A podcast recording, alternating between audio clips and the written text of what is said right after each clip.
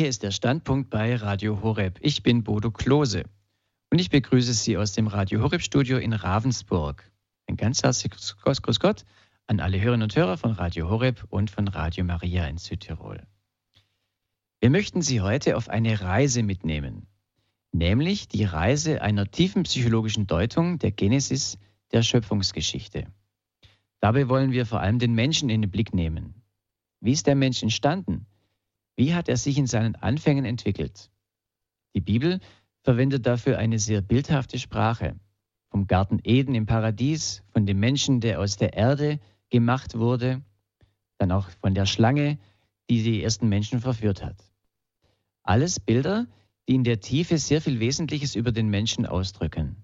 Wesentliches über den Mann, über die Frau, über den Umgang mit natürlichen und gesetzten Grenzen.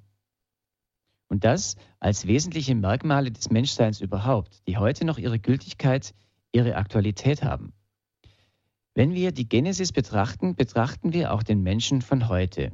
Das ist ein Standpunkt, den wir heute Abend sagen wollen. Und in seinem Wunsch, individuell, unabhängig und frei zu sein, ja, drückt die Genesis das schon wesentlich aus, was uns heute auch bewegt. Auch die Verlockung durch alle möglichen Stimmen, sich auszuprobieren und Grenzen zu überschreiten und dann eventuell ziemlich überrascht zu sein, wenn der Mensch dann negative Folgen seines Handelns selbst zu tragen hat. All das steckt bereits in der Schöpfungsgeschichte drin und daher ist sie es unserer Meinung nach wert, dass wir uns ihr eben auch einmal aus dem Blickwinkel der Psychologie nähern. Dies tun wir mit der Kinder- und Jugendlichen-Psychotherapeutin und Schriftstellerin Christa Mewes. Christa Mewes studierte Geographie, Germanistik und Philosophie an den Universitäten Breslau und Kiel und absolvierte ihr Staatsexamen in Hamburg, wo sie zusätzlich Psychologie studierte. Am Psychotherapeutischen Institut in Göttingen erwarb sie ihre Zusatzausbildung zur Kinder- und Jugendlichen-Psychotherapeutin. Und heute blickt sie auf eine über 50-jährige Erfahrung als Kinder- und Jugendlichen-Psychotherapeutin zurück. Sie hat mehr als 100 Bücher verfasst, die in bis zu 13 Sprachen übersetzt wurden. Von 1978 bis 2006 war sie Mitherausgeberin der Wochenzeitung Rheinischer Merkur. Sie war lange Jahre berufenes Mitglied der Synode der Evangelischen Kirche in Deutschland, aus der sie auf eigenen Wunsch 1984 ausschied. 1987 konvertierte sie zur katholischen Kirche. Christa Mewes erhielt viele hochrangige Auszeichnungen, unter anderem das Bundesverdienstkreuz erster Klasse, den Deutschen Schulbuchpreis und den Gregoriusorden der katholischen Kirche. Frau Mewes ist ab 1946 mit dem Augenarzt Dr. Harald Mewes verheiratet gewesen, der 2003 verstarb. Sie hat zwei Töchter, sechs Enkel und einen Urenkel. In diesem Monat hat sie ihren 88. Geburtstag gefeiert. Herzlichen Glückwunsch dazu. Sie lebt im niedersächsischen Uelzen, von wo aus sie uns jetzt auch zugeschaltet. Grüß, Grüß Gott, Frau Mewes.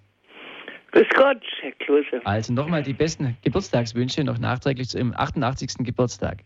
Ja, danke schön. Er ist so schön rund, nicht mit drei Kreisen 88. Ich möchte, dass er recht lange bleibt. Ja, das ist schön. Ich habe einen guten Freund, der ist 88 und fährt noch Kajak. Ja. Also das werden Sie wahrscheinlich nicht tun, dass Sie noch äh, so Sportarten machen. Das weiß ich jetzt von Ihnen gar nicht. Aber Sie sind noch sehr rege und aktiv, gerade auch was Ihre Vortragstätigkeit angeht. Eben. Und äh, von daher vielen Dank auch, dass Sie uns heute für die Sendung zur Verfügung stehen. Wir wollen uns mit dem Anfang des Menschen beschäftigen.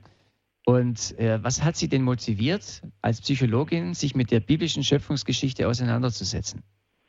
Ähm, nun, Herr Klose, wenn man dann so vor sich hin therapiert, dann denkt man ja mehr nach, als nur über das einzelne Heil machen wollen.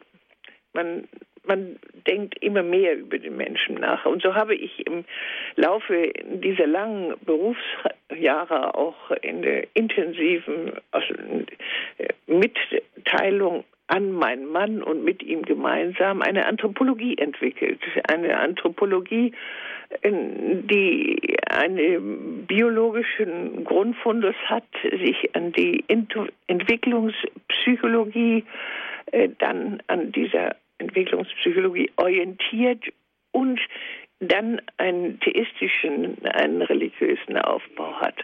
In, und irgendwann, das ist schon sehr lange her, habe ich beim Lesen der Bibel plötzlich gemerkt, dass meine Anthropologie den Aussagen der Genesis total entspricht. Denn äh, wir haben ja als Tiefenpsychologen ja auch sehr viel eben mit der Bildersprache, mit den Gleichnissen, mit der Symbolsprache. Und das ist also unsere Sprache, weil wir uns ja auch mit den Träumen äh, beschäftigen, vor allen Dingen auch mit den Gestaltungen der Tiere, äh, der Kinder und der Tiere. Und dadurch äh, kommt es dann gewissermaßen, kam das auf mich zu, diese Erkenntnis, dass hier eine Übereinstimmung vorhanden ist. Eine Übereinstimmung, die mich natürlich außerordentlich glücklich gemacht hat und mich auch dazu gebracht hat, dass ich äh, relativ oft äh, solche Sendungen auch mache, solche Vorträge halte, weil es mich selbst diese Übereinstimmung, diese Möglichkeit, Erkenntnis für den Menschen heute zu gewinnen durch diese wundervollen Aussagen, die gewissermaßen als ein Programm für diese Krone der Schöpfung den Menschen dort in Mose 1 dargelegt sind. Und äh, deswegen bin ich glücklich, dass ich auch heute dieses Thema in den Mittelpunkt der Standpunktsendung stellen darf. Und eine Anthropologie ist genau das. Das ist die Lehre von der Erkenntnis des Menschen von dieser Wissenschaft, äh, wo der Mensch, wie der Mensch beschaffen ist. Und Sie haben sich da schon viele Gedanken darüber gemacht. Sie haben einen Vortrag vorbereitet, Frau Mewes, und diesen Vortrag dürfen wir nun hören. Um die Geschichte über den Anfang der Menschheit, wie er in der Genesis der Bibel dargestellt ist, soll es heute gehen. Das ist natürlich vorab ein Feld des Theologen. Dass ich als Psychologin darüber sprechen darf, bedeutet nicht, dass ich mich hier anmaßend eindringen will. Auch nicht, dass ich hier etwas vereinnahmen und an die Stelle des großen Aussagewertes dieser Texte setzen möchte. Meine Befugnis kann nur darin gründen, dass diese Texte in der Genesis 1, 1 bis 3 in der Bildersprache geschrieben sind einer gleichnishaften Sprache, der sich ja auch Christus reichlich bediente, weil dadurch für die Menschen die Möglichkeit bestand, dass sie unmittelbar im Unbewussten ihrer Seele aufgenommen werden konnten. Das ist in der heutigen Zeit, in der wir alle durch unsere Verschulung zu einer eher abstrakten Sprache erzogen worden sind, nicht mehr möglich. Und das bewirkt, dass die Bildersprache dieser Urtexte nicht mehr verstanden und als Märchen ohne Bedeutung abgetan werden. Das ist aber sehr bedauerlich, denn der Erkenntniswert ist hier enorm groß, auch für die Lebensbewältigung heute.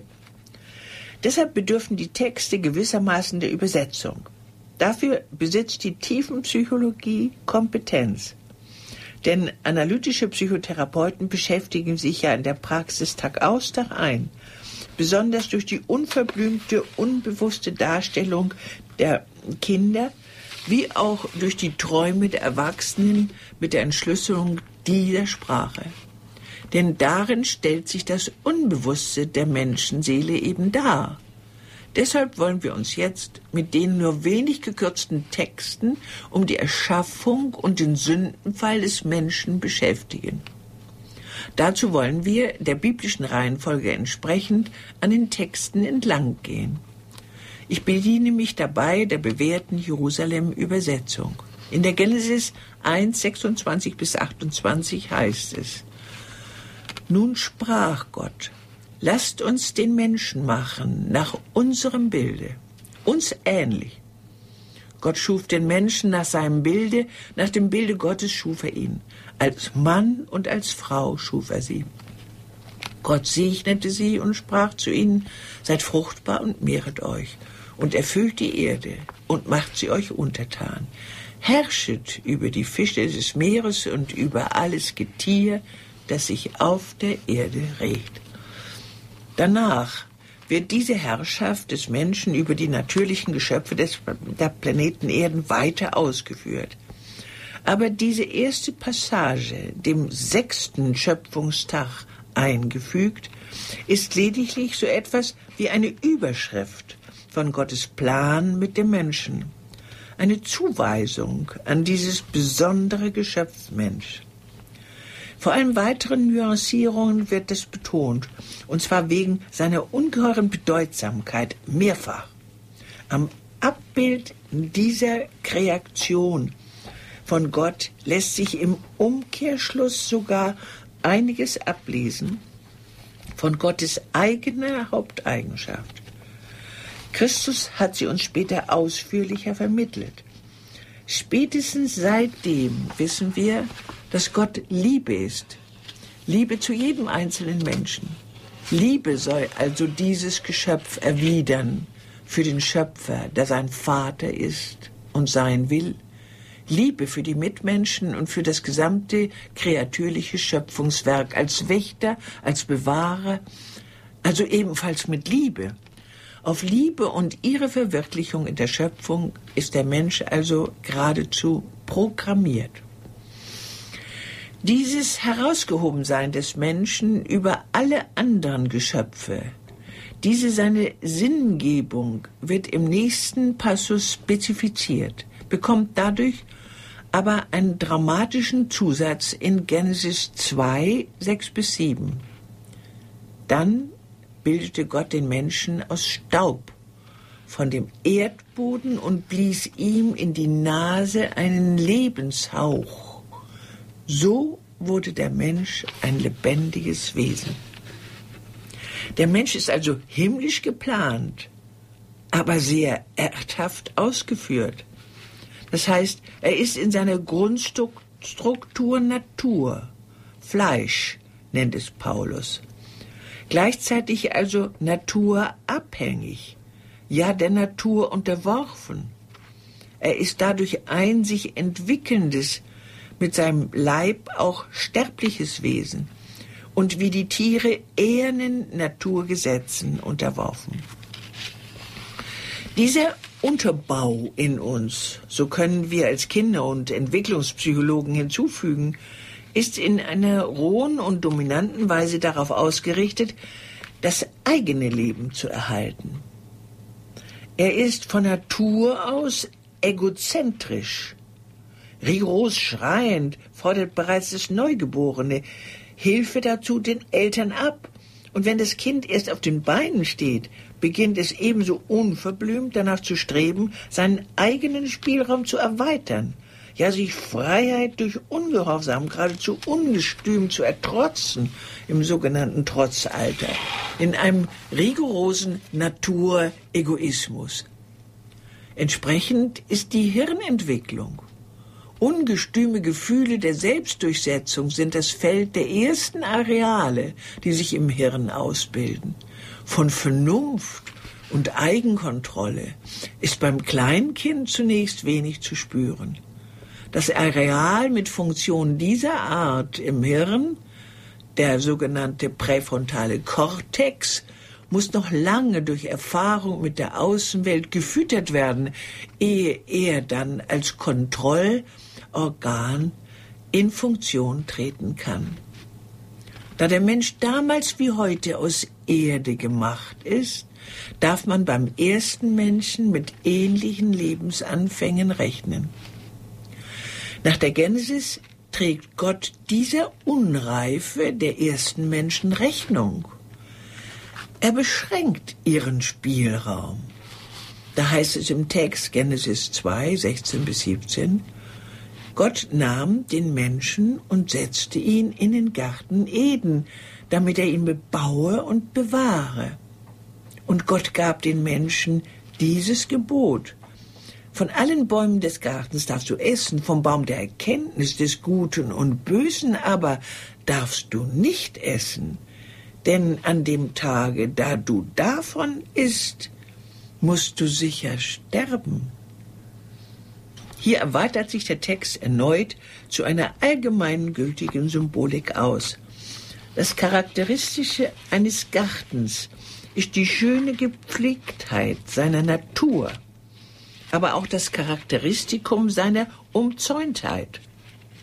Der Spielraum des Menschen soll nach Gottes weisem Ratschluss also Grenzen haben.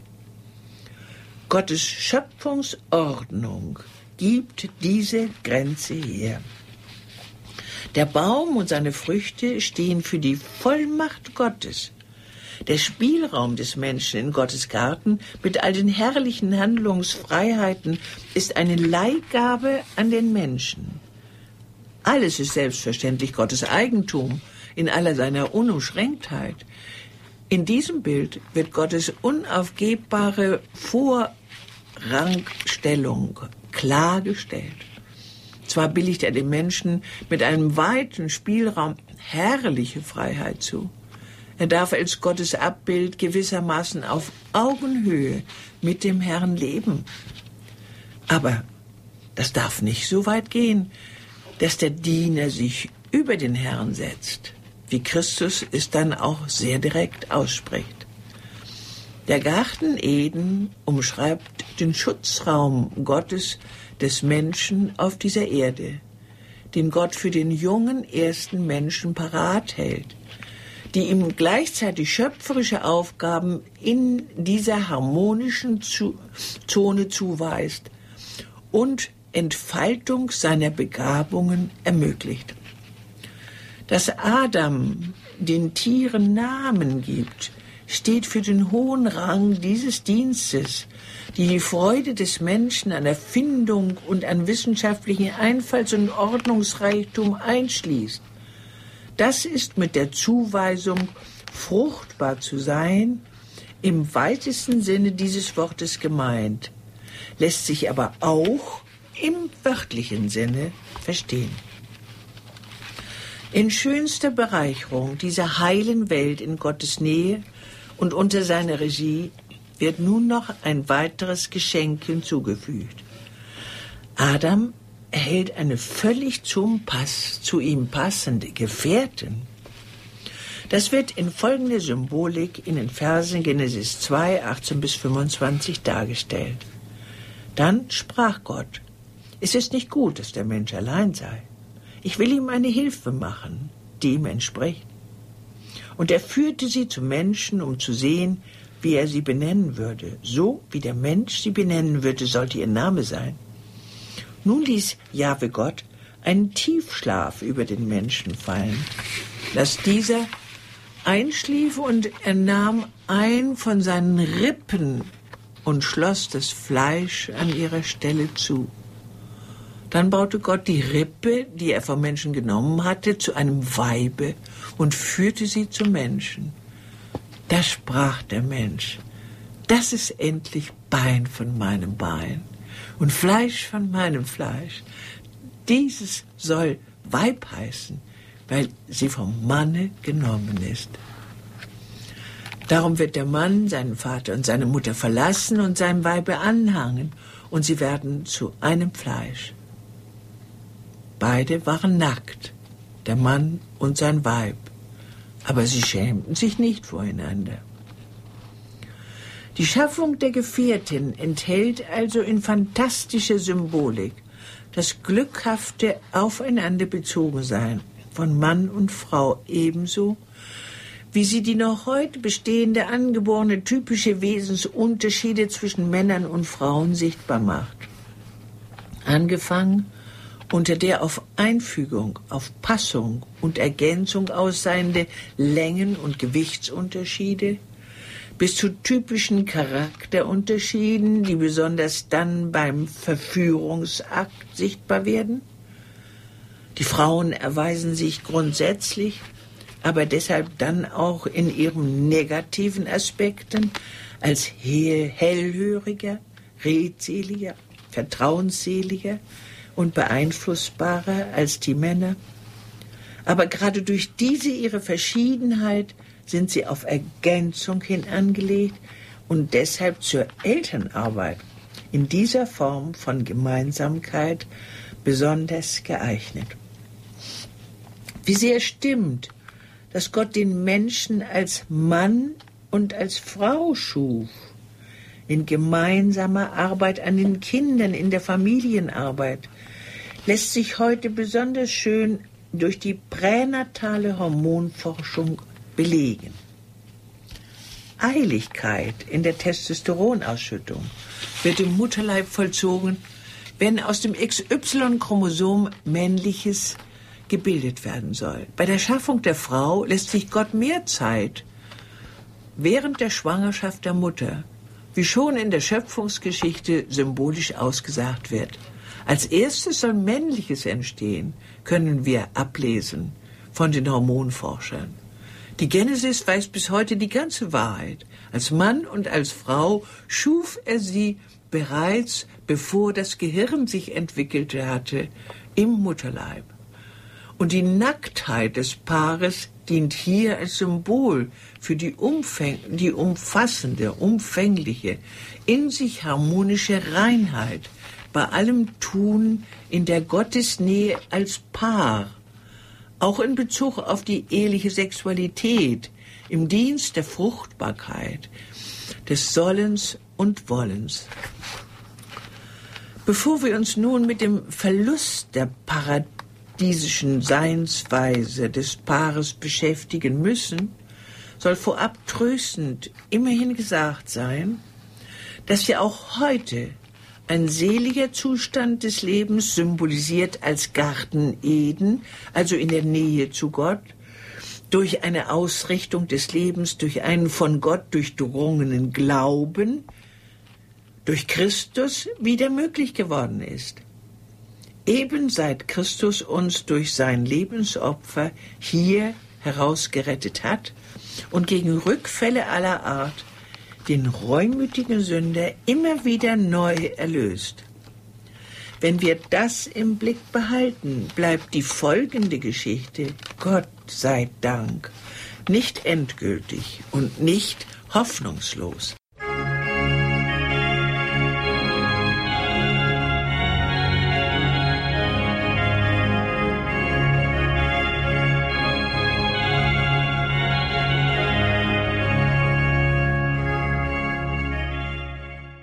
Am Beginn des Dramas taucht die Schlange auf. Ausdrücklich wird betont, sie ist ein Tier, allerdings ein listiges, ein listigeres als alle anderen. Mit dieser Eigenschaft, im Verborgenen zu agieren und Gift verspritzen zu können, tödliches Gift, ist sie für diese hinterlistige Aktion ausgewählt. Von wem? Vom Satan, der hinter der Szene die Strippen zieht.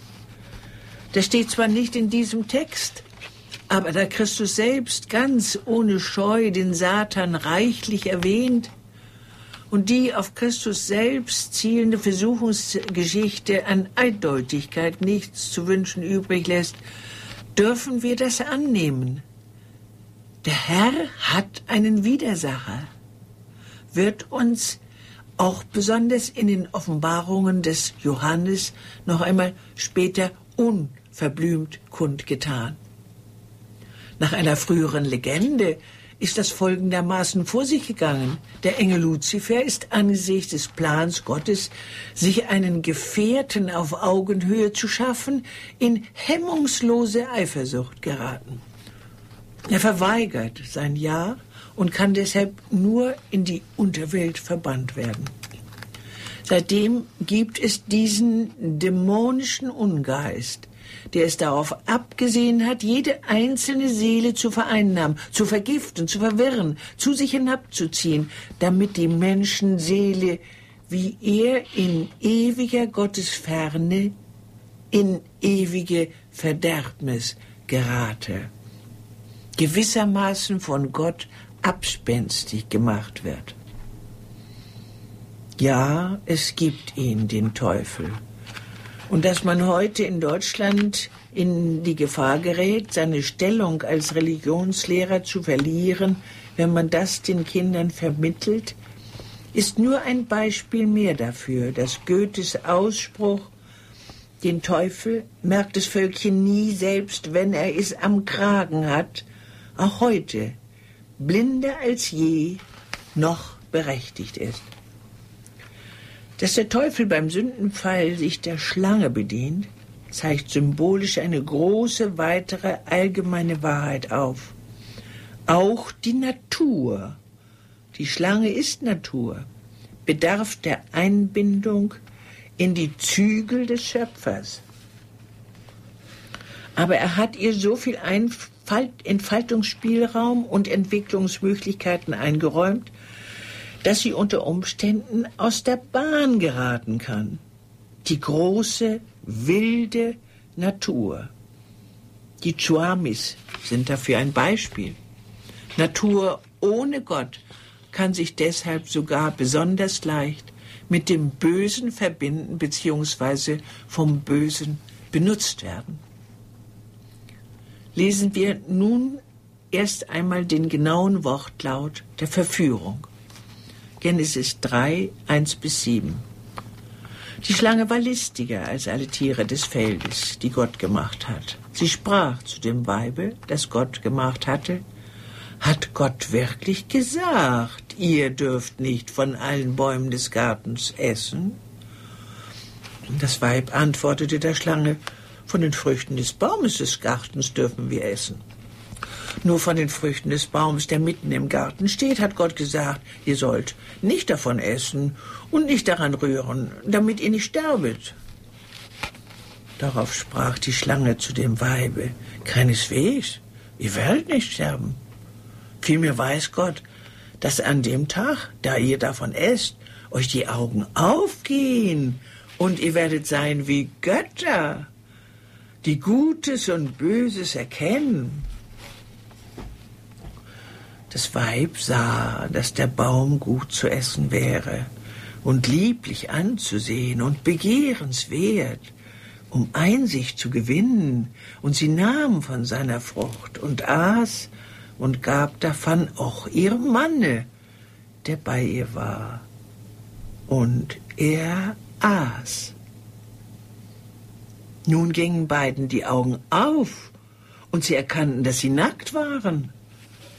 Deshalb flochten sie Feigenbötter zusammen und machten sich Schürze. Da haben wir nun die Chose. Die Frau ist ansprechbarer, das weiß der Teufel besser als Adam. Sie ist hellhöriger, gesprächsbedürftiger, gute Eigenschaften, die sie beim Erziehen von Kindern hervorragend gebrauchen kann. Ihn hingegen langweilt das Weibergequatsche. Er entwirft vielleicht gerade einen Flugkörper zu Venus und freut sich, dass sie ihm was Schönes so in den Mund schiebt. Er hat eben gar nicht richtig zugehört. Das ist die gefährliche Schwerhörigkeit des Mannes, die seelische Schwerhörigkeit. Auch durch deine, seine Leichtfertigkeit der Frau die seelischen Belange des Lebens allein zu überlassen, wie es ja heute auch auf der ganzen Linie geschieht. Wie bringt die Schlange ihr Vernichtungswerk im Dienst von Diabolos zustande? Damit müssen wir uns beschäftigen, weil das ja noch heute bei uns täglich tausendfach geschieht. Als erstes, sie verlockt. Sie bietet etwas Neues, Unbekanntes, etwas scheinbar wesentlich Besseres, als was die Frau nun schon zu haben meint. Wie gemein ist diese elende Täuschung, die in grausamer Enttäuschung enden wird. Sie putzt unser natürliches Bedürfnis nach Neuem, wie unsere Sprache ja richtig weiß, zur Neugier auf. Wir Frauen setzen auf Fortschritt. Wer stagniert, der rostet. Und sie reizt damit auch unsere Lust auf mehr Besitz, mehr davon, als die Schwägerin hat. Nicht nur um den hübschen, supermodischen Bikini, wie die Werbung das dann schmackhaft macht. Es geht hier um die zentrale Entscheidung unseres Lebens. Hier geht es um die himmlische Seligkeit. Was bietet die Schlange? Sie bietet klüger zu werden. Ja, klüger als Gott. Nur durch ein ganz klein bisschen Eigenmächtigkeit und Ungehorsam. Merkt ja doch keiner. Denken auch wie heute. wenn wir in die Versuchung geraten, etwas zu tun, was nur ein klein bisschen nicht koscher zu sein scheint. Machen Sie doch alle, wird den modischen Fallen dann hinzugefügt. Hier beim Sündenfall geht es allerdings darum, nicht Gott in diesem Punkt, sondern der Schlange Glauben zu schenken. Gott sogar bereits zur Verlogenheit umgebogen, in Überheblichkeit, Gott selbst eine Unwahrheit anzuhängen. Was für eine maßlose Unverschämtheit der Schlange. Nein, du wirst überhaupt nicht sterben, glaubt die Schlange nun Gott widerlegen zu können. Er will dir nur etwas vorenthalten, das dir doch wohl zustehen sollte, nicht wahr? Genau, wenn wir uns in der Nähe zu Gott befinden, im Gott Gehorsam also, mag unsere unzureichende Klarheit darüber, was gut und böse ist, ausreichen. Aber ohne seinen Schutz, seine Umzäuntheit im Garten Eden geht bei den Menschen dann alles bald in Wirrnis unter. Die Menschen verlieren den Maßstab. Und das bezeichnet Gott in dieser Aussage als Todsein. Ohne Gottsein ist geistig Todsein. Auch Christus benutzt diesen Begriff für geistigen Tod. Lass die Toten die Toten begraben, sagt er.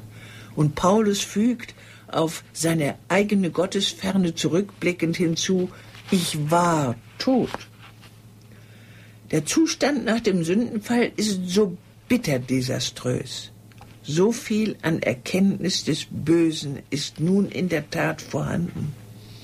Das ganze Selbstbewusstsein, das für kraftvolles Tun so dringend erforderlich ist, das aber ist futsch, falsch, unwiderruflich falsch war das, was nun das aufgewachte Gewissen. Weniger als nichts ist dabei herausgekommen. Ja, du bist ein elender Wicht, nackt und bloß, vor Scham darauf bedacht, dich zu verstecken, dich zu verhüllen. Scham, die dir als Röte ins Gesicht steigt, das ist ein Kennzeichen der erkannten Fehlleistung. Es bleibt dir keine andere Wahrheit als diese. Allerdings brauchen Adam und seine Frau für die Reife zum Sündenbekenntnis nun noch einige weitere wesentliche Nachhilfe durch Gott selbst. Die geschieht auf folgende Weise in Genesis 3, 8 bis 13. Da vernahmen sie den Schritt Gottes, der sich beim Tagwind im Garten erging. Und der Mann und sein Weib verbargen sich vor Gott unter den Bäumen des Gartens. Gott aber rief dem Menschen zu und sprach zu ihm, ich vernahm deinen Schritt im Garten, du fürchtest es, da fürchte ich mich nicht, weil ich nackt bin und verbarg mich. Darauf sprach er, wer hat dir kundgetan, dass du nackt bist? Hast du von dem Baum gegessen, von dem zu essen ich dir verboten habe? Der Mensch erwiderte, das Weib, das du mir beigesellt hast, das gab mir von dem Baum und ich aß. Da sprach Jahwe Gott zu dem Weibe, was hast du da getan? Das Weib antwortete, die Schlange hat mich verführt und ich aß.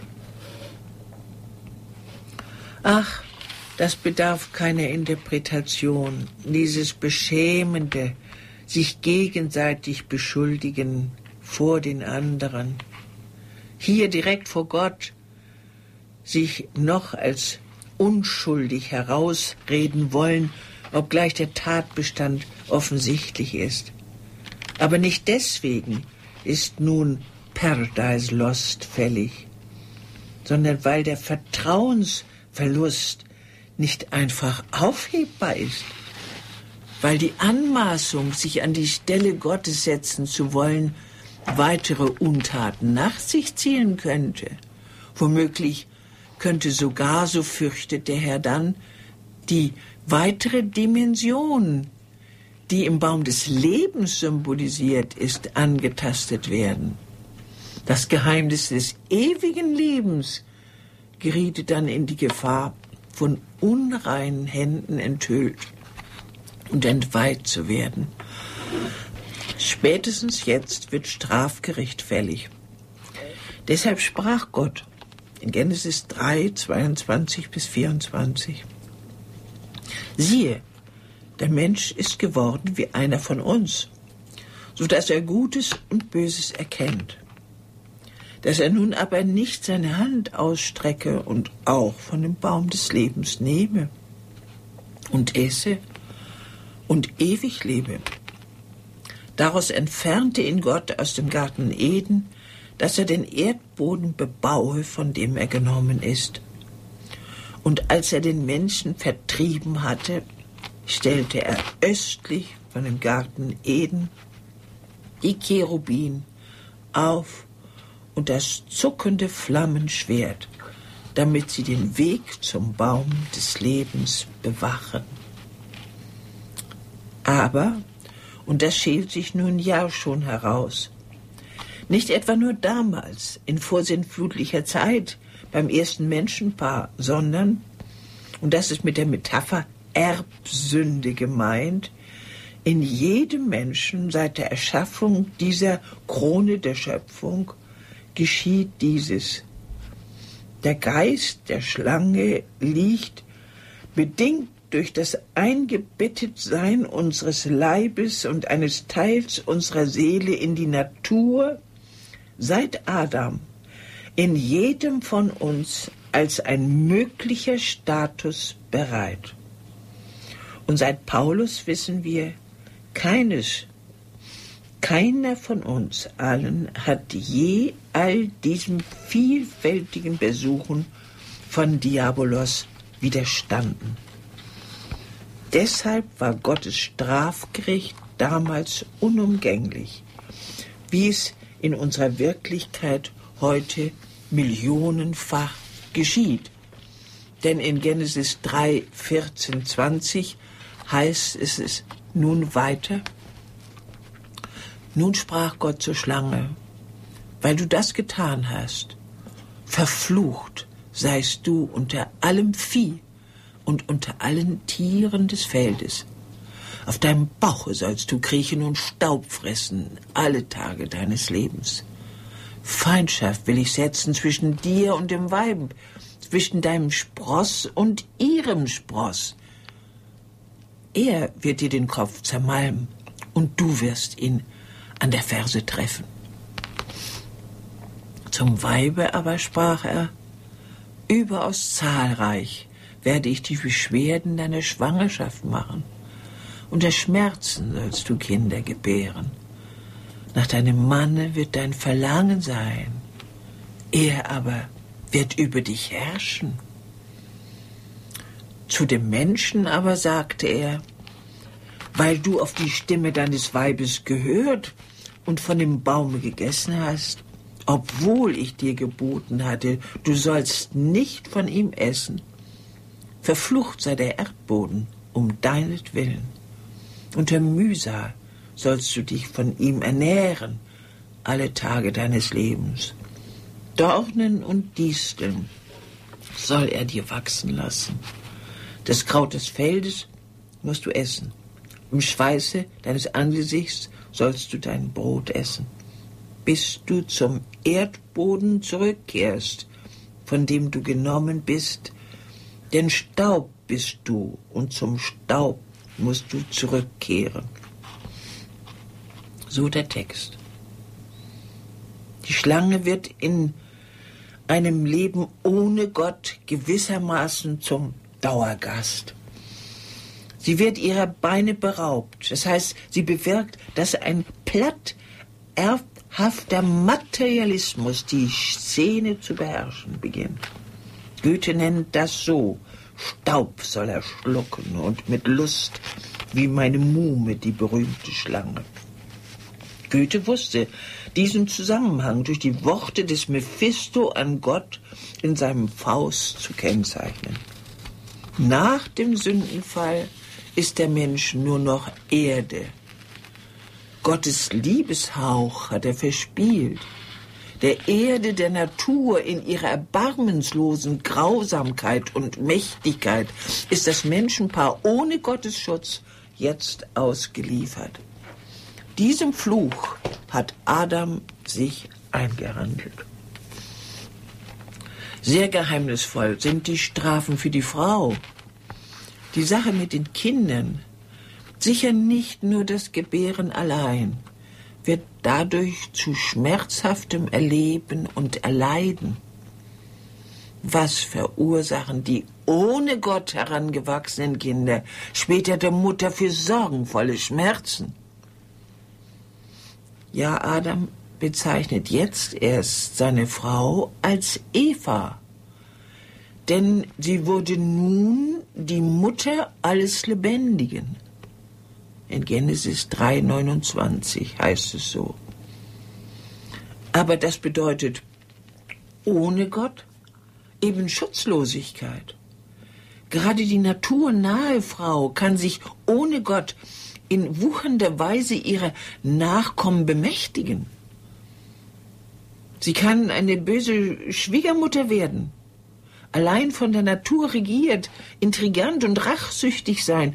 Sie kann sich in all ihrer Kreatürlichkeit ohne Gott schnell erneut mit der Schlange verbünden, besonders als alte Frau in Machtanmaßung über Kinder, Enkel und Schwiegerkinder.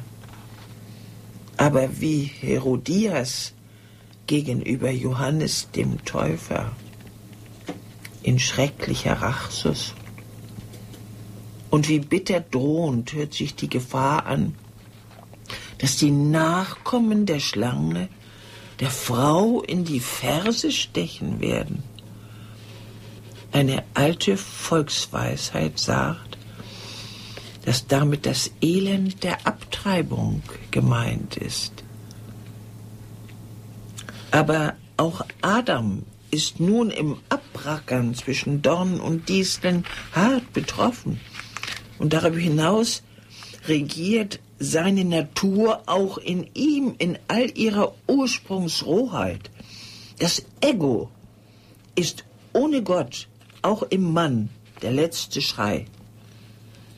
Der Mensch ohne Gott wird schnell durch das breitflächige Schlangengezische und Vergiften anfällig dafür, tierischer als jedes Tier zu werden, um noch einmal Goethe zu zitieren. Anmaßend, selbstherrlich, geldgierig, raffgierig, süchtig, süchtig am süchtigsten in aller Vielfalt der Verengung von der Trunksucht bis zur Fresssucht, dadurch immer mehr Anmaßung von grenzenloser Freiheit über die Natur, aber dann von ihrer Rache durch Abhängigkeit von berauschenden Giften gefesselt, vor allem auch durch die Vergötzung, durch Absolutierung der Sexualität, durch Machtsucht, Geldsucht, Sexualsucht, krank, physisch auch, traurig, so traurig, so eingeengt, so mit dem Verlust der Freiheit, die Gott ihm doch geschenkt hat, einst, ohne Sucht. Jeder dritte Europäer sei depressiv, hat eine Studie jetzt herausgefunden. Seelisch und geistig verwahrlosend also, wie wir dann noch in voller Breitseite seit 40 Jahren erleben, bis hin zu all den Neugöttern vom PC bis zum Satanismus, von der Homosexualisierung bis zum Gender Mainstreaming.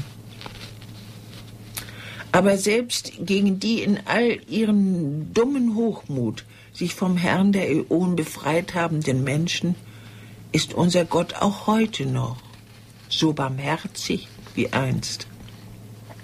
Er macht den Menschen Kleider aus Tierfellen. Genesis 3, 21. Vielleicht mögen die für den frierenden Menschen geschlachteten Tiere ein Symbol dafür sein, dass Gott sie mit seiner Hilfe beschenkt, damit sie das Tierische in sich selbst dennoch hin und wieder abzutöten suchen. Dass davon schon ein Anhauch, eine leise Ahnung des Lamm Gottes, des geschlachteten Lamm Gottes, in einem Symbol von Christus angedeutet sein mag, gehört zur großen biblischen Wahrheit. Nun, ich sagte es bereits am Anfang, diese grausigen Zustände sind heute für jeden Einzelnen wie für Gesellschaften, die umkehren, die Buße tun und ihre Sünden unter das Kreuz legen, in wunderbarer Weise abstellbar. Seit Gott sich in Jesus Christus inkarniert hat, seit er seine Leiblichkeit für uns Arme hingeopfert hat, steht der Engel mit dem Flammenschwert dann nicht mehr vor jenem Paradies, in das wir auch schon in diesem Leben einziehen können, wenn wir uns durch unsere veränderte Haltung in täglicher Liebe, in Lobpreis und Dankbarkeit mit unserem Herrn verbinden, angesichts unserer bedrohlichen Situation heute ganz besonders. Das Paradies, Gottes Schutzraum, darf von jedem von uns bewohnt werden. Denn er ist ja bei uns in Gestalt seines Heiligen Geistes. In jedem von uns besteht diese Möglichkeit zurückzufinden, bis ans Ende der Welt. Vielleicht erfüllt sich nun auch bald die geheimnisvolle Prophetie der Genesis, dass die Nachkommen der Eva, der Schlange, den Kopf zertreten werden. Das ist eine Hoffnung, die sich dann auftut, wenn wir Frauen uns den wild wuchernden Naturtrieben zur Überwindung verhelfen und vom Vorbild der Mutter Gottes angeregt, in unserer Art zu lieben, so rein zu werden, wie sie es blieb, durch alle Stadien ihres Lebens hindurch, uns hinauf zu heben, uns zu ihr hinauf zu entwickeln und zu reifen.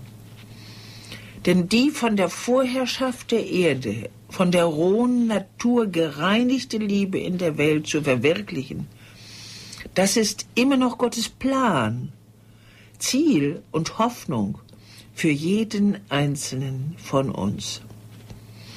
Und trotz aller Rückfälle dürfen wir deshalb bei dem immer nötigen und wachen Eingeständnis unserer Würdelosigkeit und rückfälligen Sündenlast im Osterlied jubeln.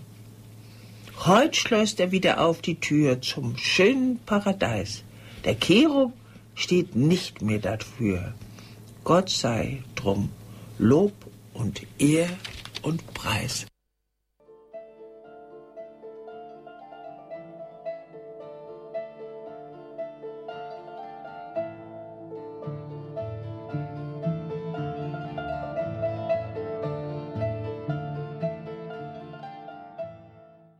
Hier ist der Standpunkt bei Radio Horeb. Mein Name ist Bodo Klose.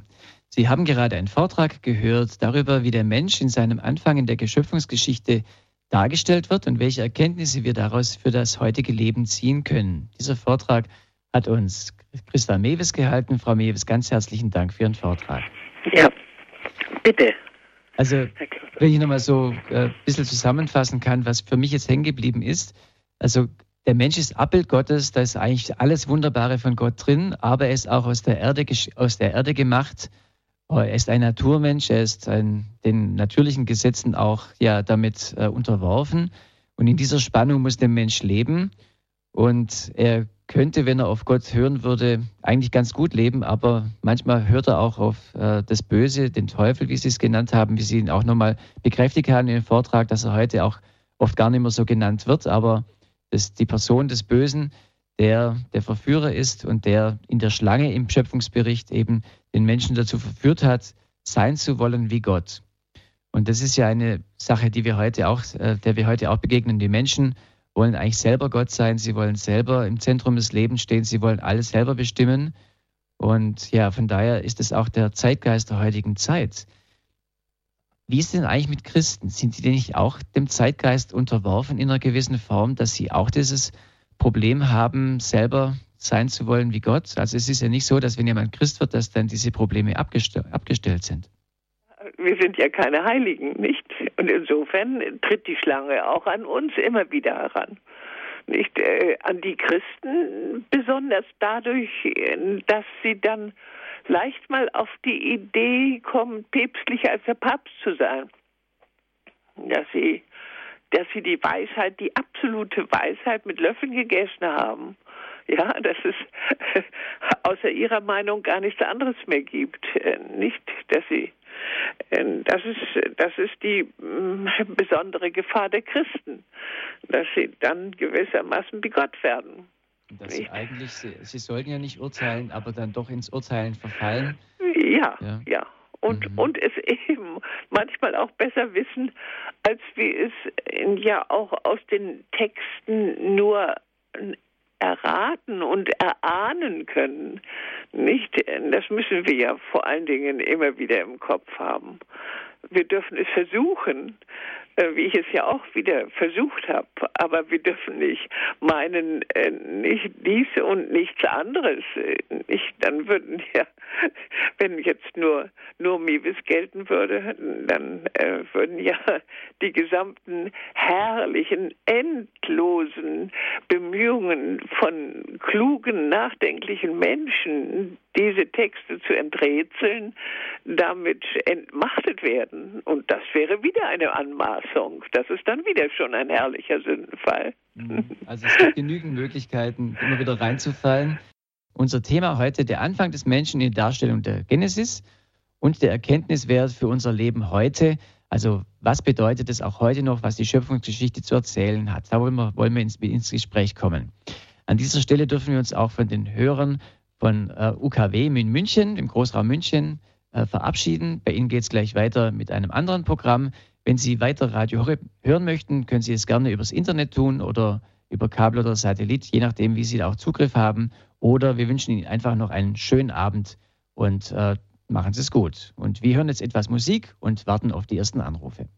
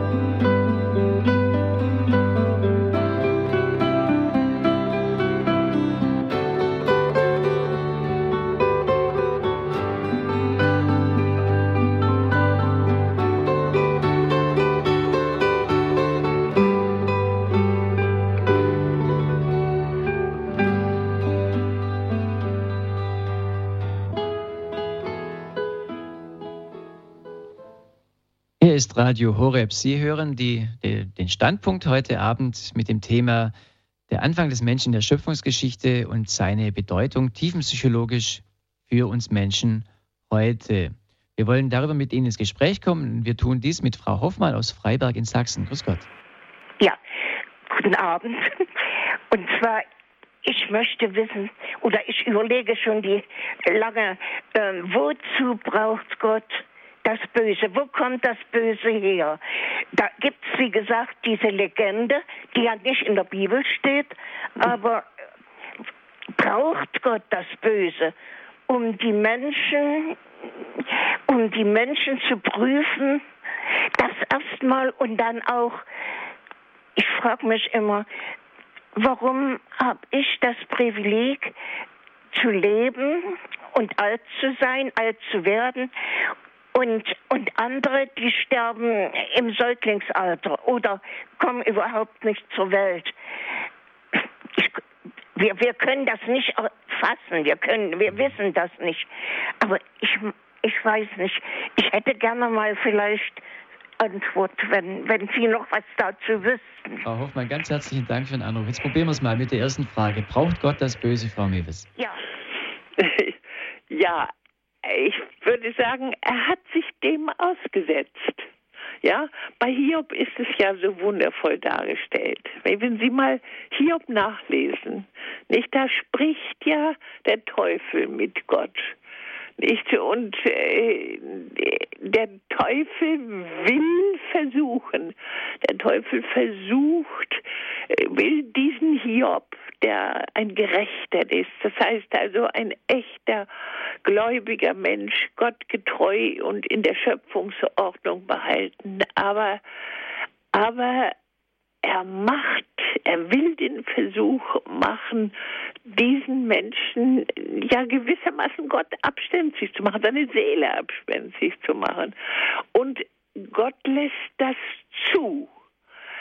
Dass Gott das zulässt, liegt daran, dass besonders diese Menschen, die jetzt sich, äh, die, die entdeckt haben, es ist das Wichtigste meines Lebenssinns, auf Gott zuzugehen, die Liebe zu meinem eigentlichen äh, Lebens, meiner eigentlichen Lebenstätigkeit zu machen.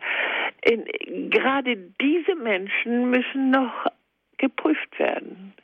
Sie müssen auf ihre Treue geprüft werden. Sie müssen geprüft werden, ob sie nicht womöglich ein Judas werden können oder eine Herodias oder so etwas.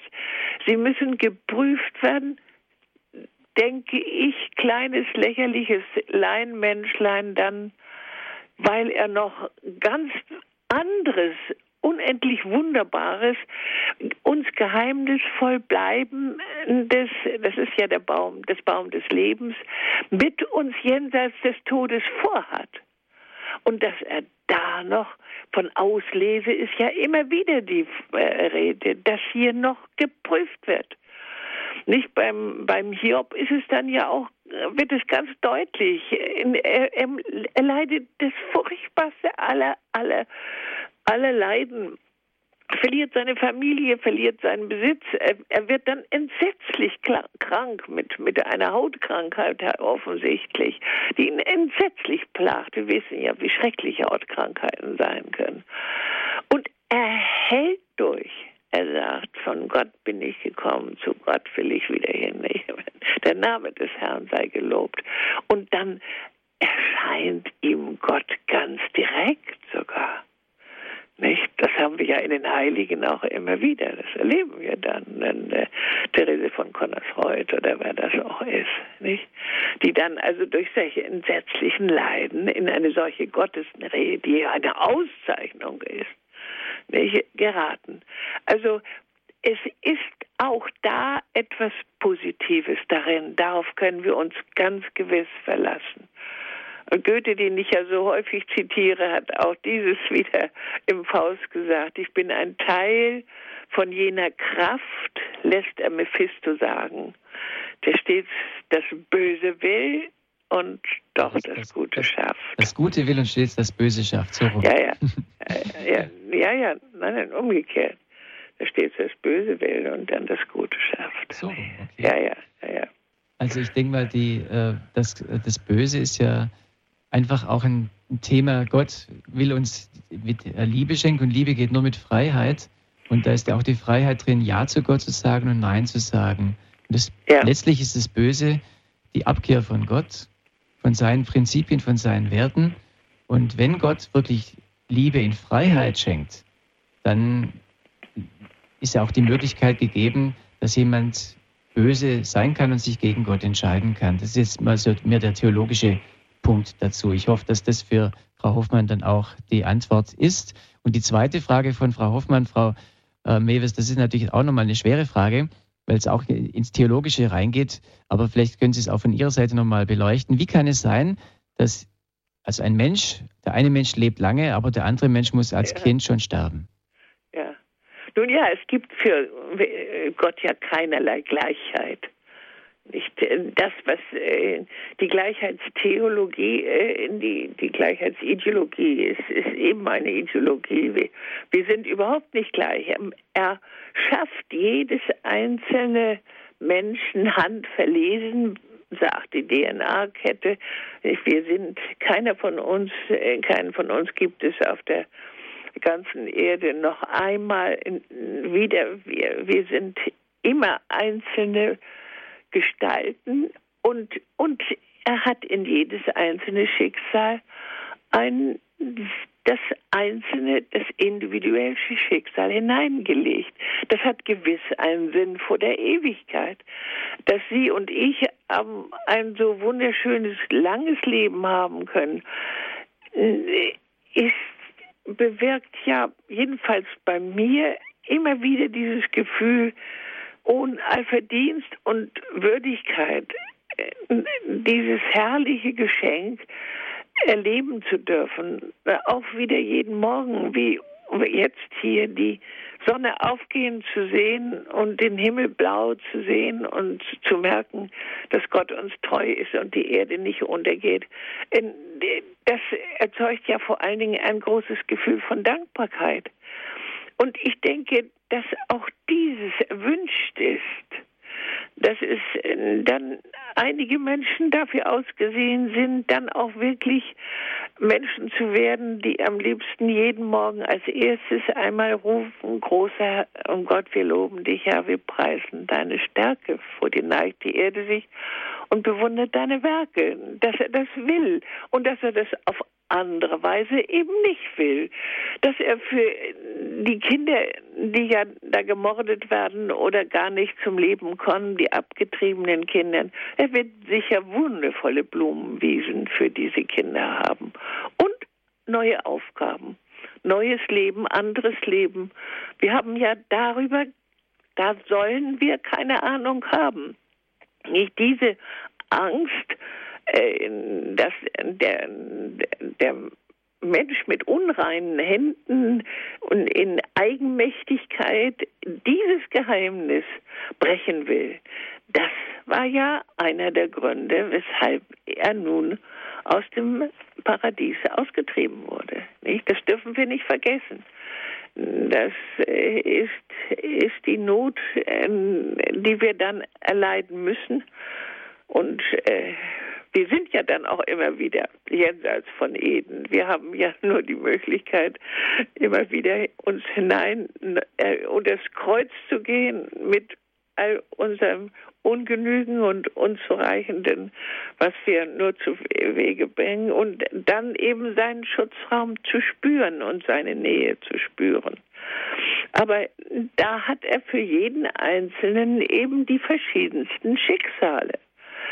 Das eine ist nicht besser als das andere. Das erscheint uns erstmal so jetzt. Nicht? Und äh, nötigt uns eben zur Dankbarkeit. Ja, Vielen Dank, reicht es? Ja, vielen Dank an Frau Hoffmann für die beiden Fragen. Ja, wir sprechen über die Schöpfungsgeschichte, wie der Mensch seinen Anfang genommen hat und wie das auch heu aufs Heute übersetzbar ist. Denn wir sagen, die, wir spüren, der Schöpfungsbericht hat auch Bedeutung ins heutige Leben hinein. Okay, dann äh, gehen wir mal in die nächste äh, Leitung rein. Oder Herr Helm, sind Sie inzwischen da? Gut, dann versuchen wir es mal mit Frau Utte aus Leipzig. Grüß Gott. Guten Abend, äh, Frau Dr. Mewes und Herr Klose. Ganz herzlichen Dank für Ihren wunderbaren Vortrag. Ich habe eine Frage zu Genesis 3,16 äh, und zwar zu der Einheit äh, von Mann und Frau, zu, der Kommunio-Personarum.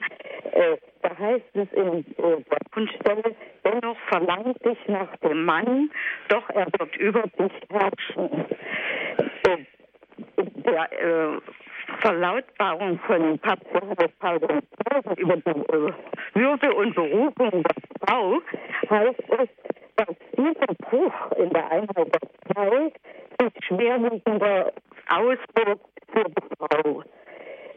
Ja. Dazu würde ich ja, ja, das, ich, ich danke Ihnen herzlich, dass Sie so wundervoll genau äh, mit zugehört haben.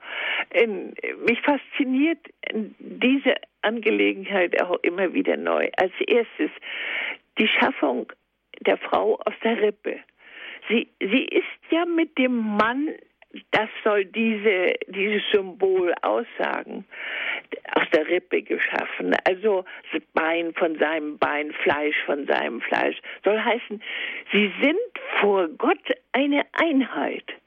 Sie sind, äh, sie haben eine solche äh, Mächtigkeit der Einheit, die darauf gerichtet ist, in der gemeinsamen Aufgabenstellung, seid fruchtbar und erdet euch äh, und vermehret euch und ähm, bewahret die Erde und all die Aufgaben, die dann im Zuge dieses Erdenlebens dazukommen, sind sie wie zwei Pferde vor einem einem Wagen, etwa dem Familienwagen oder wie auch immer. Sie sind aber im Gleichschritt auf das Ziel zu Gott hin, eine Einheit. Und diese Einheit wird ja dadurch durchbrochen, dass sie jetzt nicht in der Einheit bleiben, sondern äh, sich ja gewissermaßen in eine Autarkie begeben. Jedenfalls die Frau sich abwendet vom Mann und er nicht richtig zuhört. Das kann man sich so richtig schön vorstellen, wie sie ihn da einfach gewissermaßen äh, gewissermaßen abgehalftert äh, dann stehen lässt. Denn Gott sagt ja dann auch, er sagt, weil du auf die Frau gehört hast. Er soll als ein Leitender, als ein Führender, als einer, der zuerst gemacht ist. Und die Hormonforscher bestätigen das ja soll er eben auch durch seine Art der Muskulatur, durch die Art seines Gehirns, äh, da kann man ja ganz viel dazu sagen, auch die neue Forschung hinzunehmen, soll er hier der Führende sein. Er ist meistens auch der Längere, ich habe das in meinem Vortrag auch gesagt, er ist meistens auch der Geschwerere. Nicht? Er hat sogar auch mehr Neuronen im statistischen Mittel in seinem Gehirn, einen größeren Kopf im statistischen Mittel. Er soll damit die Familie verteidigen verteidigen und hat eine dunkle Stimme und so weiter und so fort. Dieses alles ist gegeben und das kann der Mensch verlieren.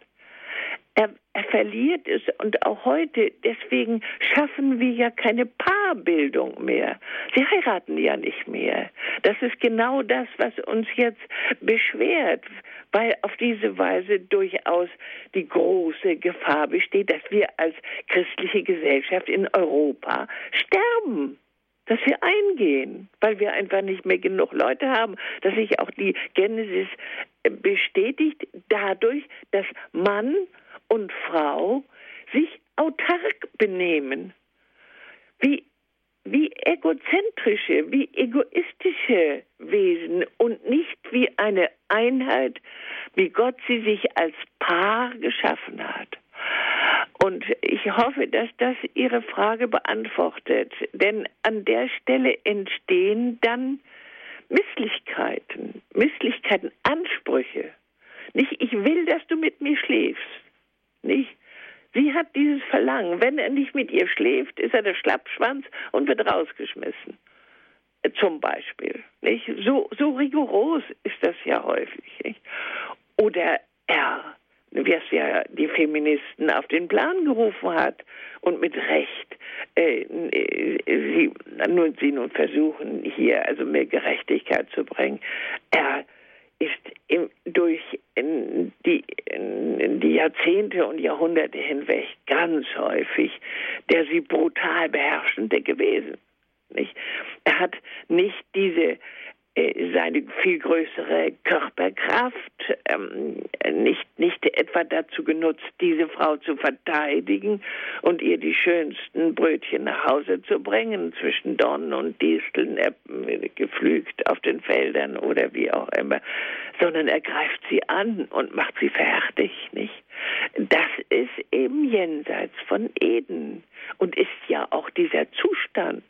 Ich meine, das sollten wir nicht als äh, eine anzuzweifelnde Angelegenheit unseres Gottes nehmen. Das ist die Folge, die dabei rauskommt, wenn wir als Ehepaar am besten, wie die katholische Kirche es sagt, und wie ja Christus es uns zuruft, als lebenslängliche Ehe gemeinsam als Eltern von in Verantwortung und Liebe großgezogenen Kinder in diesem großen Auftrag auf Gott zu gehen. Nicht? Dann stimmt es ja auch.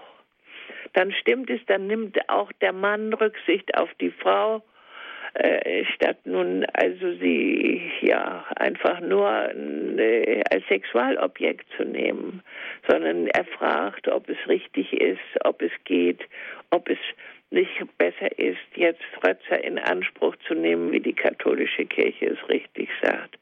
Und auch sie kommt dann nicht auf die Idee, wie viele äh, ja schon, ich möchte fast sagen, entartete Frauen heute, unentwegt von ihrem Mann zu fordern, er möge, er möge, er möge ihr Diener sein und auf ihre Befehle gehorchen, von Befehl erfolgt auf Befehl in Bezug auf das Raustragen der Mülle bis ähm, zum äh, nach äh, bis äh, zum ähm, Nachhilfe geben der Kinder bei den Schularbeiten und was er mit einem Trommelfeuer, wenn er müde nach Hause kommt, was ja auch der Familie dient, nun tun soll. Das ist jenseits von Eden. Und das, meine ich, ist in diesen Ausführungen gemeint. Frau Otto, ganz herzlichen Dank für den Anruf. Ist es soweit ähm, auch Ihre Frage?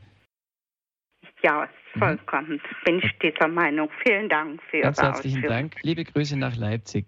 Danke. So, jetzt versuchen wir, dass wir nochmal nach Ravensburg schalten zu Herrn Helm. Grüß Gott, Herr Helm. Ja, grüß Gott. Hören Sie mich jetzt? Ja, jetzt hören wir Sie. Ja, wunderbar. Zunächst mal möchte ich Frau Mewes ganz herzlich äh, beglückwünschen zu ihrem Vortrag. Und ich habe in mir wächst eine tiefe Sehnsucht, wenn ich mal eine Frau haben sollte, dass sie so denkt wie Frau Mewes. das ist das eine. Außerdem habe ich sie zweimal sprechen hören. Einmal im Diakonenhaus oder in Bethel und das andere Mal in der Marienkirche in Ravensburg. Ja. Ja, das, das war lange, wunderschön. Ja. Und ich habe mich sehr, es war eine große Überraschung, Sie zu hören. Und ich kann das, was Sie über das Alte Testament gesprochen haben, ich kann das hundertprozentig unterstreichen. Und zu der Dame, die gesagt hat, warum lässt das Gott zu, das ist ganz richtig. Ich bin äh, in vielen Fragen darüber mir in Klaren gekommen, dass nur der, der Leben spendet, auch Leben nehmen kann und wir nicht aus uns selbst sind, mhm. sondern wir sind mhm. Gottes Geschöpfe. Ja. Und nur in der Abhängigkeit als Gottes Geschöpfe können wir eigentlich die Welt gestalten nach ja. Gottes Bild. Ja. Das ist, ich danke Ihnen schön. Ja, das ist total auf den Punkt gebracht. Und das ist auch der Weisheit letzter Schluss für unsere Zeit. Ja, auf jeden Nicht, Fall. Es ist so wichtig, dass wir die Schöpfungsordnung beachten. Genau. Nicht? Und das hat der Papst ja noch einmal auch den Parlamentariern so ins Gewissen gerufen. Beachtet eure Natur, achtet sie. Erachtet das. Ihr könnt nicht einfach im, im Reagenzglas Menschen machen hm. wollen. Ihr könnt sie deswegen ja auch dennoch immer nicht machen, nee. sondern ihr müsst den Menschen, den armen Frauen, die äh, Eier entreißen mit ungeheuerlichem Aufwand an Östrogengaben und all diesen, diesen schrecklichen, äh, ja, aus dem Ruder laufenden äh, Notwendigkeiten, die auch wieder große Gefahren in sich schließen.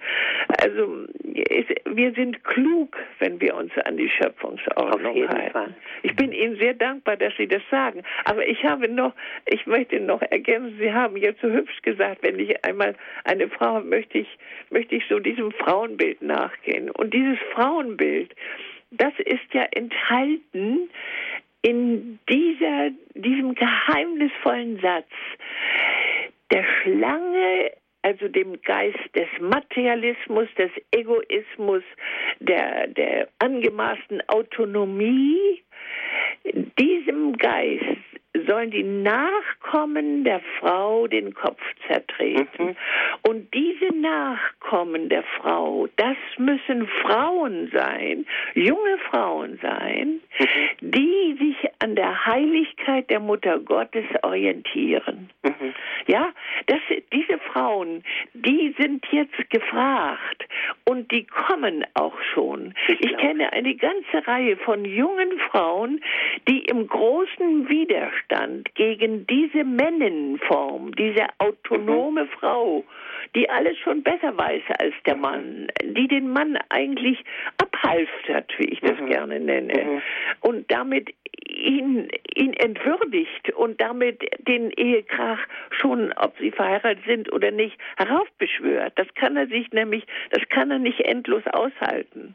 Ja, dann muss er sich wehren, dann muss er gehen oder, oder er fängt an zu schreien oder, oder auch zu schlagen.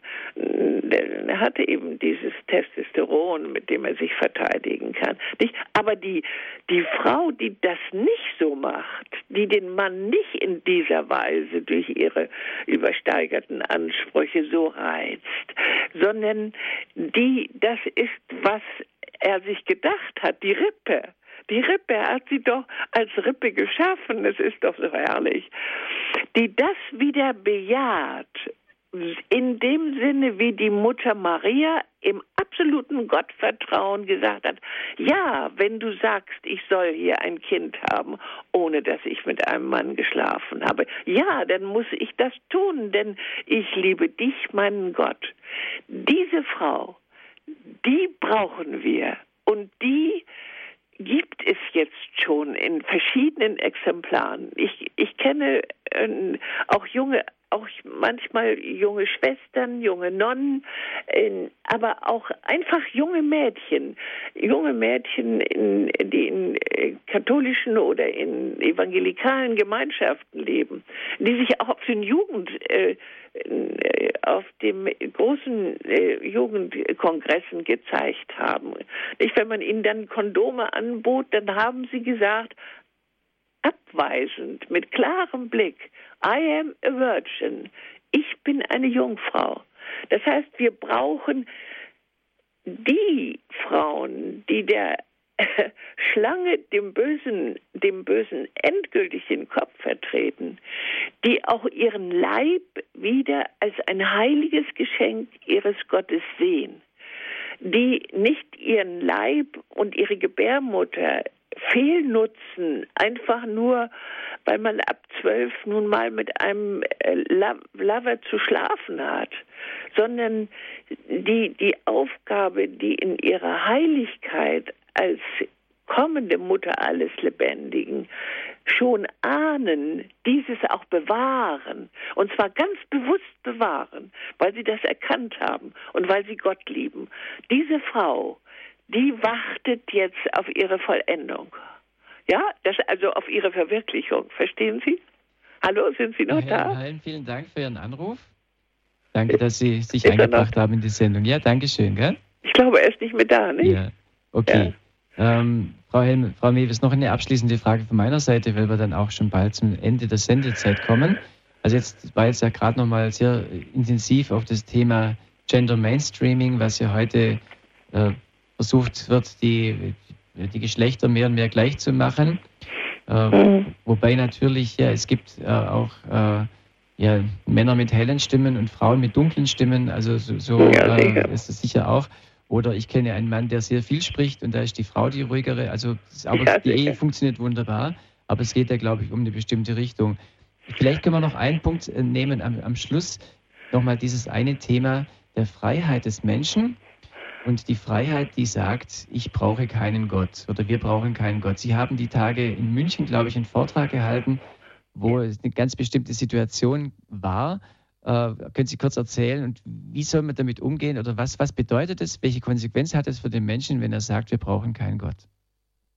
Überheblichkeit, zu der die Schlange vielleicht bei jedem jungen Menschen mindestens einmal ansetzt und sagt, ich meine, wieso, das haben die sich vielleicht ja alles nur ausgesagt, ich, ich bin ihm noch nicht begegnet, äh, nicht, das, äh, das mache ich einfach nicht mit, also ich äh, hier sitze ich nicht und mache mein mein Leben nach dem eigenen Gusto und ich glaube einfach, dass mir der Freiraum dieses Lebens allein ohne Gott zusteht und auch ohne Einschränkung, wie wir sie eben doch auch äh, nicht angeregt äh, durch die Zuhörer nochmal wieder zu hören bekommen mhm. haben.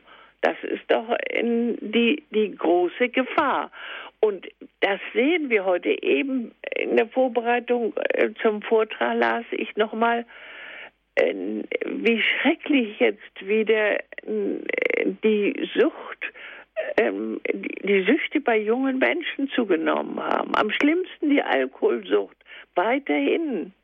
Nicht manchmal von Jahr zu Jahr um ein Drittel Prozent äh, mit Komasaufen und auch mit den neuen Rauschgiften, nicht? Äh, und natürlich auch mit Ecstasy und Cannabis. Und dann durch diese äh, Unbefangenheit, diese Unkenntnis, diese Ignoranz, die gleichzeitig ein Stück Selbstherrlichkeit und Hochmut enthält, nun in die Fallen des Bösen gerät.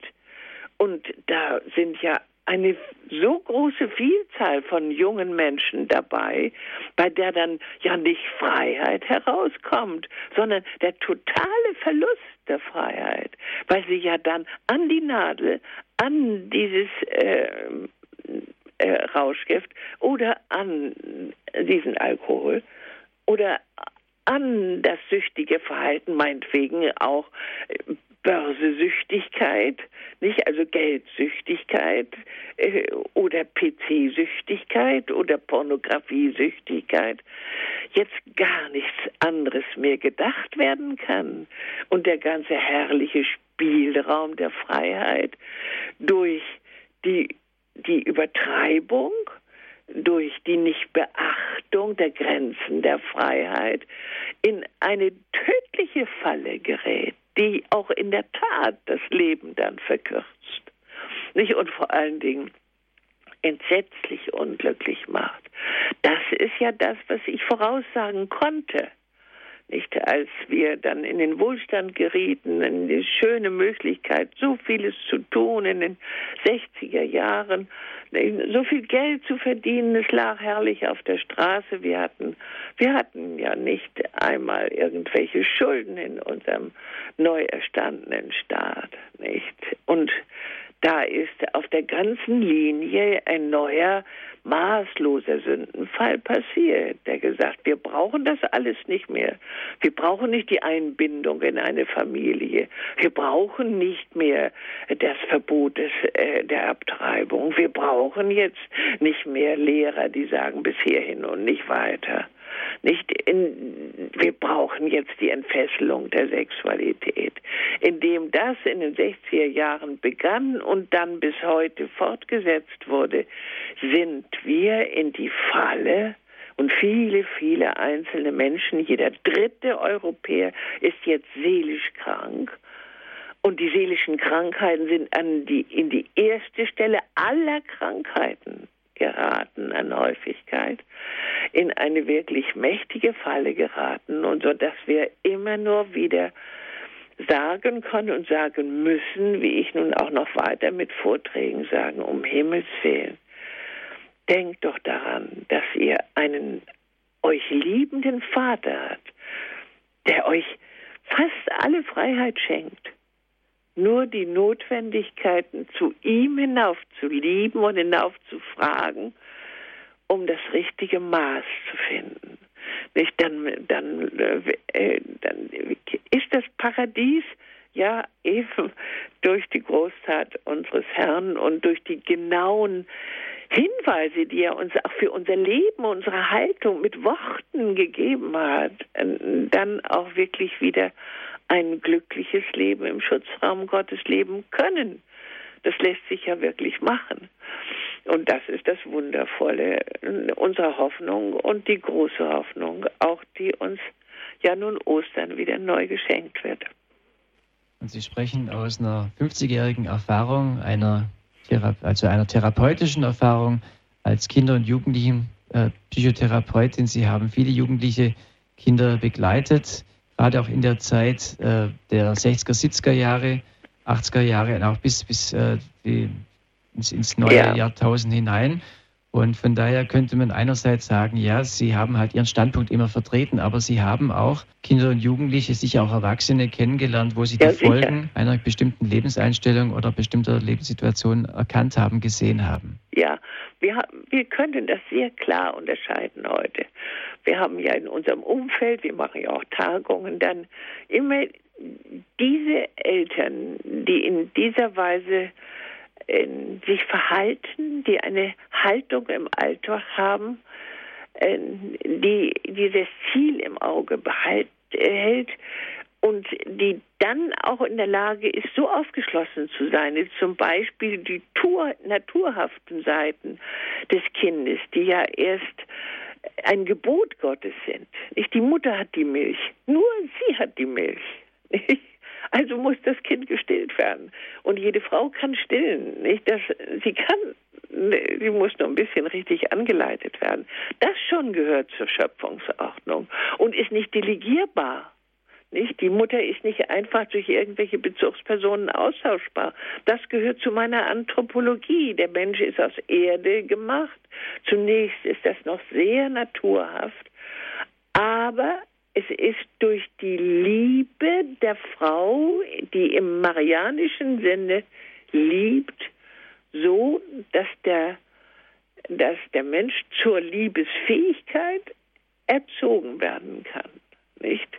Und äh, das ist ein wundervolles Konzept unseres Gottes, denn auch die Familie und die Liebe der, der Eltern zu, die, der leiblichen Eltern zu ihren Kindern sind ja, sind ja Gebote unseres Gottes, sind Zuweisungen und die dadurch ja auch so unendlich glücklich machen können. Glücklicher als, als aller Reichtum von irgendwelchen Singles, die da durch irgendwelche südlichen Meere herumsurfen und sich braun brennen lassen. Das sind die großen, tief befriedigenden äh, Lebensgeschenke, die unser Gott uns dann auch schenkt.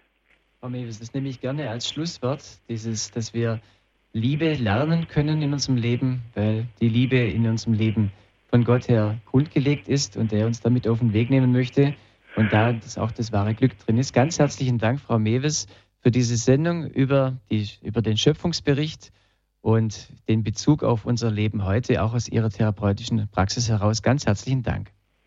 Guten Abend, Herr Klose. Liebe Hörer und Hörer, diese Sendung ist aufgezeichnet worden. Wenn Sie sagen, ach, die möchte ich mir gerne nochmal anhören, da war so viel drin, diese Auslegung der Schöpfungsgeschichte auf der tiefen psychologischen Ebene durch Frau Mewes, dann können Sie bei uns gerne eine CD bestellen. Das machen Sie beim CD-Dienst unter der Woche zu üblichen Geschäftszeiten unter der Telefonnummer 08323 9675120. Sie können auch im Internet diese Sendung nachhören, nach ein paar Tagen, wenn sie reingestellt ist, unter www.horeb.org. Dort gibt es die Rubrik Podcast Aktuelle Sendemitschnitte und dort die Standpunktsendung vom heutigen Abend äh, abrufen.